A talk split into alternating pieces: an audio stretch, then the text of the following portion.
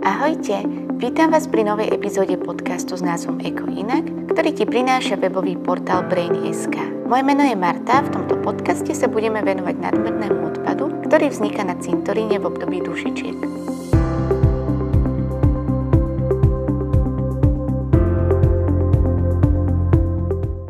Je tu jeseň a blížia sa aj sviatky všetkých svetých. Veľa z nás si uctieva svojich blízkych tým, že im vyzdobíme hrob a zapálime sviečku. Možno si si už aj ty všimol, že atmosféru dušičkových dní nesprevádza len pokoj, ticho či vôňa sviečok, ale aj neskutočne preplnené kontajnery. Zhruba polovica cintorínskeho odpadu vznikne len v období dušičie. Je to preto, lebo v tomto období návštevnosť cintorínov stupne až o 200%. Veľkokapacitný kontajner sa bežne zaplní počas troch dní v období sviatkov sa zaplní už za jeden deň. Cintoríny vyprodukujú až 1% z celkového odpadu v meste. Napríklad len na takom bratislavskom cintoríne vytvoríme neuveriteľných tisíc tón odpadu ročne. Ľudia nosia na cintoríny kvety v celofánoch, ikebany, led sviečky, sádrové anieliky, obyčajné sviečky, plastové káhance, plastové kríže a iné dekorácie či ozdoby. Po tomto sviatku končí takmer všetko, čo sme priniesli na cintorín, aby sme si uctili svojich blízkych v koši. Veľmi často končí aj na tých cintorínoch a potom časom aj v košoch práve to, čo sa najviac predáva. To značí, že čo frčí, čo je v móde, to ľudia nakupujú, chcú naozaj tie hroby vyzdobiť, veď tie cintoríny sú magické v tom novembrovom období. Mnohokrát ale sú až zahádzané e, rôznym plastovým odpadom. Je to možno pohodlnosť, je to možno preto, lebo ľudia chodia na ten cintorín menej často, chcú, aby tam tá výzdoba vydržala čo najdlhšie, tak potom siahajú po, najmä po plaste. Takisto je to určite obrovské množstvo kahancov, či už plastových alebo sklenených, do ktorých sa vkladajú plastové kahance alebo kovové, ale tých plastových je oveľa viac. Takže skutočne je to často obrovské množstvo takéhoto odpadu. Nemôžeme zabúdať aj na prírodný odpad. Veľa ľudí zdobí hroby živými kvetmi, či už v črepníkoch alebo rezanými kvetmi. Takže určite je to aj biologicky rozložiteľný odpad. Aj keď ja mám pocit podľa tých veľkokapacitných kontajnerov, ktoré sú na cintorínoch po dušičkách, že naozaj naozaj tam hraje prím práve ten plast. Pohľad na preplnené cintoríny však vôbec nie je pekný. Vieš, aké najväčšie ekologické prehrešky na cintorínoch robíme? Cintorínske ozdoby sa väčšinou skladajú z rôznych materiálov a tie sa často nedajú oddeliť ako napríklad drôtiky, plast v textile v skle či vosk, ktorý sa nachádza v plaste. Ak chceme odpad triediť, tak treba zo živého venca oddeliť plastové stuhy, drôtiky či umelohmotné ozdoby a to sa často ľuďom nechce. A keby sa ľuďom aj chcelo, tak je to ťažké zrecyklovať. Plastové kahance však aj tak nechcú recyklátory príjmať do triediacej linky aj preto, lebo lebo sa v nich nachádza už roztečený vosk, ktorý by na triediacej linke spôsobil problémy. Ďalšia vec, ktorú robíme úplne zle a dá sa veľmi ľahko zmeniť je to, že do kontajnera s bioodpadom hádžeme celé kvety aj s plastovými stuhami či s plastovými drôtikmi. Pri zametaní listia okolo hrobov robíme tiež jednu chybu. Do kontajnera s bioodpadom hodíme aj plastovú igelitku, do ktorej sme odpad nazbierali. Bežne sa stáva, že ľudia okolo hrobového miesta pozbierajú lístie do igelitového vrecka a celé to hodia do kontajnera na bioodpad. To však znamená, že obsah tohto kontajnera sa už ďalej vyviezť ako bioodpad nedá. Bioodpad tvorí približne polovicu všetkého odpadu na cintorínoch. Keby sme sa správali zodpovednejšie, až polovica celkového odpadu by nemusela smerovať na skládku a mohla by byť ďalej využitá. V kontajneroch sa nachádzajú umelé kvety či vence, plastové kahance so zvyškami vosku, či rôzne druhy ozdôb, sklo a aj pohrabané lístie. Triedený odpad na cintoríne nie je úplne bežný a väčšinou sa všetko toto hádže dokopy. Mnohé slovenské cintoríny síce chceli zaviesť triedený odpad, ale návštevníci cintorína tento odpad aj tak nevideli triediť. Tie cintoríny, ktoré už majú zavedený triedený odpad, sa stále potýkajú s tým, že návštevníci stále nevedia, kam konkrétny odpad patrí. Na niektorých cintorínoch niektoré mesta a obce mali mm, smetiaky na triedený zber, minimálne mali oddelený biologicky rozložiteľný odpad a ostatný odpad, niektoré také solitéry obce mali e, chuť triediť všetko. Veľakrát sa ale však stávalo, že ľudia jednoducho bez rozmyslu odhodili odpad do prvého kontajnera, ktorý bol po ruke, prípadne zvolili ten, ktorý je prázdnejší, pretože niektorých bolo to viacej naplnené a v konečnom dôsledku, keďže triedený zber, pokiaľ obsahuje dnes viac ako 30% iného odpadu, tak sa už nedá považovať za vytriedený a končí ako zmesový komunálny odpad a skončí väčšinou s výnimkou Bratislavy a Košíc skončí na skládke odpadu. Takže tendencie boli, ale veľakrát s tým bola jednoducho nadpráca a ten efekt nebol dobrý. My preto radíme ľuďom, ktorým záleží na triedení odpadu, že keď už vznikne ten odpad a neposkytuje tu možnosť vlastne ich mesto alebo obec a chcú sa zachovať zodpovedne, tak rovnako ako tie ozdoby priniesli na ten cintorín, ich môžu odniesť domov a vytriediť doma, aj keď teda nie vždy je to jednoduché, lebo napríklad také tie vence sú častokrát zložené aj z kovových častí, aj z rôznych druhov plastu a toto je vec, ktorú nikto nerozpletá, nedelí do rôznych kontajnerov a z tohto dôvodu vlastne by bolo naivné si myslieť, že to skončí recykláciou. Organizácia Živice minulý rok skúmala, čo všetko sa nachádza v takom bežnom, veľkokapacitnom kontajneri. Návštevníci hádžu do veľkokapacitných kontajnerov naozaj všetko. Do kontajnera hádžu bioodpad, Zvyknú tam hádzať pohrabané lístie, ktoré tam zahodia spolu s ikelitovou taškou. Do kontajnera hádžu aj umelé kvety s rôznymi plastovými drôtikmi či stuhami. Celosvetovo sa na cintorínoch hádžu do odpadu aj tisícky vyhorených a obyčajných sviečok. Počas dvojhodinovej analýzy na cintoríne v Rakune v Bratislave táto iniciatíva zistila, že sa v koši nachádzalo až 86% odpadu, ktorý by sa dal vytriediť. Až 57% z tohto bol zelený kompostovateľný odpad. Odpad na cintorinoch je obrovský problém aj preto, lebo v súčasnosti je miera recyklácie na Slovensku jedna z najhorších v Európskej únii. Až dve tretiny odpadu končia na skládkach. Takmer polovica obcí nemá účinný systém triedenia odpadu a väčšina z nich má triedený zber zabezpečený prostredníctvom externej spoločnosti. Čo vie každý z nás urobiť, aby pamiatka na zosnulých nebola ekologickou katastrofou? S ekologickejšou alternatívou môžeš začať už pri výbere hrobu. Dôležité je napríklad zistiť to, odkiaľ kameň, ktorým osadíš hrob, bude pochádzať. Miesto kameňa z Číny si môže zvoliť lokálnejšiu alternatívu. Jednoznačne nenakupuj nerecyklovateľné kahance, umelé vence či umelé kvety. O mnoho ekologickejšie bude, ak okolo hrobu vysadíš prírodné kvety. Nádobu na polievanie kvetov tiež určite nepoužívaj plastovú.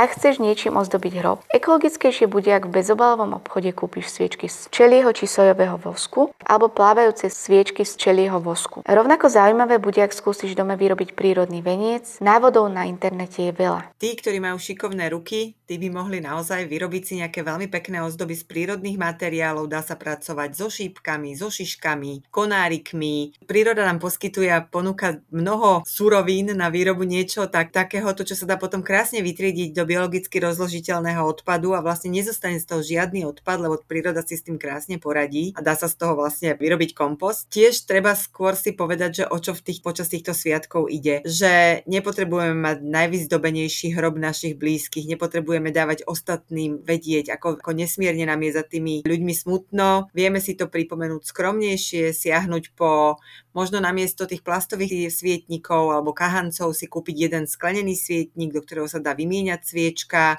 jednoducho skúsiť tou prevenciou uvažovať nad tým, že aká je životnosť tých ozdôb na, tom, na tých hrobových miestach, koľko to tam bude, ako to skončí.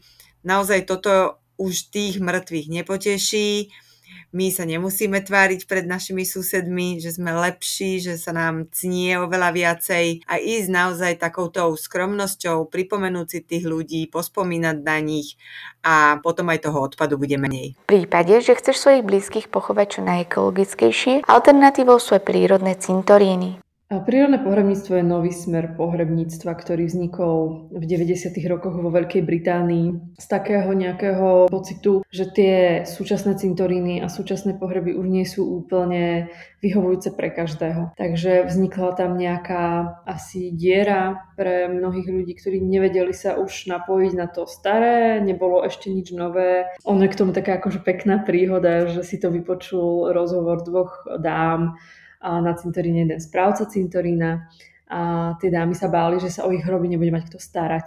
Takže vytvoril na tom cintoríne takú bezúdržbovú zónu, kde sa vlastne o tie hroby stará príroda, netreba tam nič chodiť upratovať, metličkovať, niečo tam nosiť, to zdobiť a je úplne OK, keď na váš hrob celý rok nikto nepríde, bude vyzerať rovnako dobre.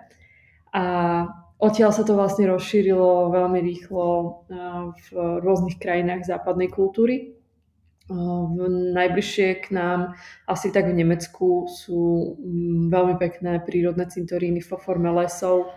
V Británii sú bežnejšie také zmiešané cintoríny, aj les, aj lúka. Sú tam dokonca farmárske cintoríny, kde ľudia, ktorí majú veľké plochy na svojej farme, tak časť z toho vyčlenia napríklad pre prírodné pochovávanie, vedľa sa pasú ovce, o kúsok ďalej je možnosť sa ubytovať na tej farme a všetko to tak ako v nejakej symbióze tam funguje.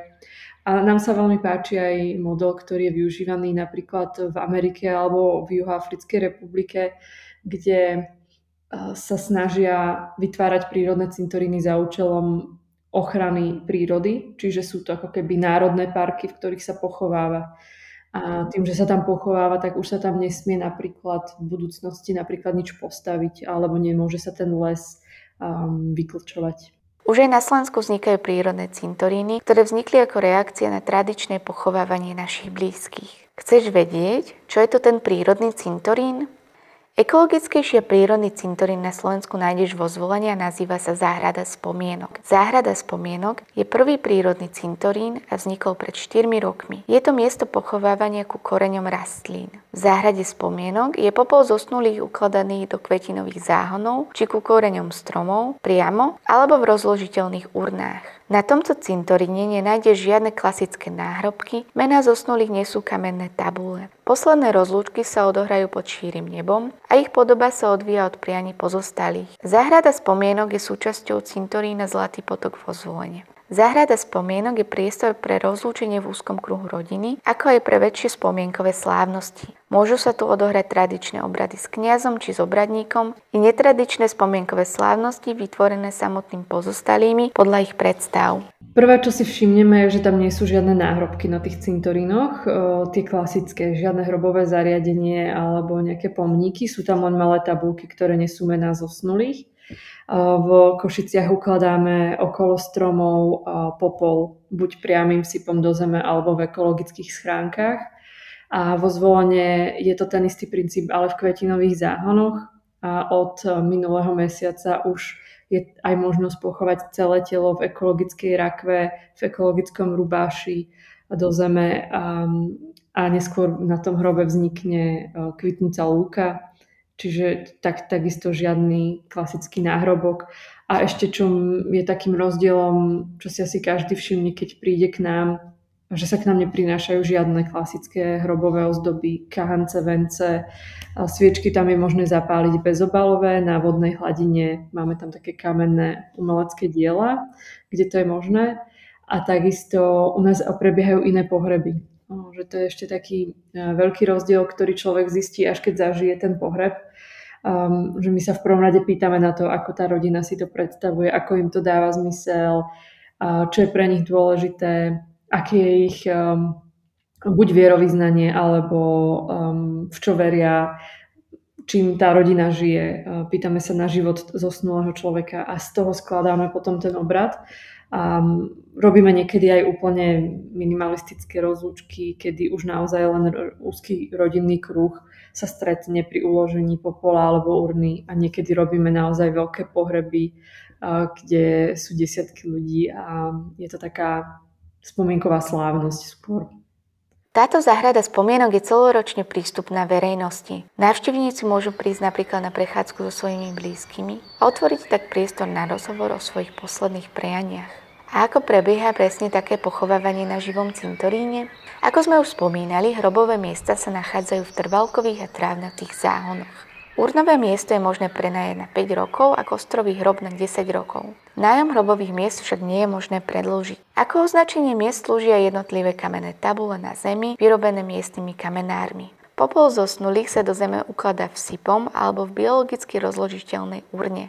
Tela zosnulých sú ukladané do kvetinovej lúky v jednoduchých drevených rakvách bez syntetických materiálov.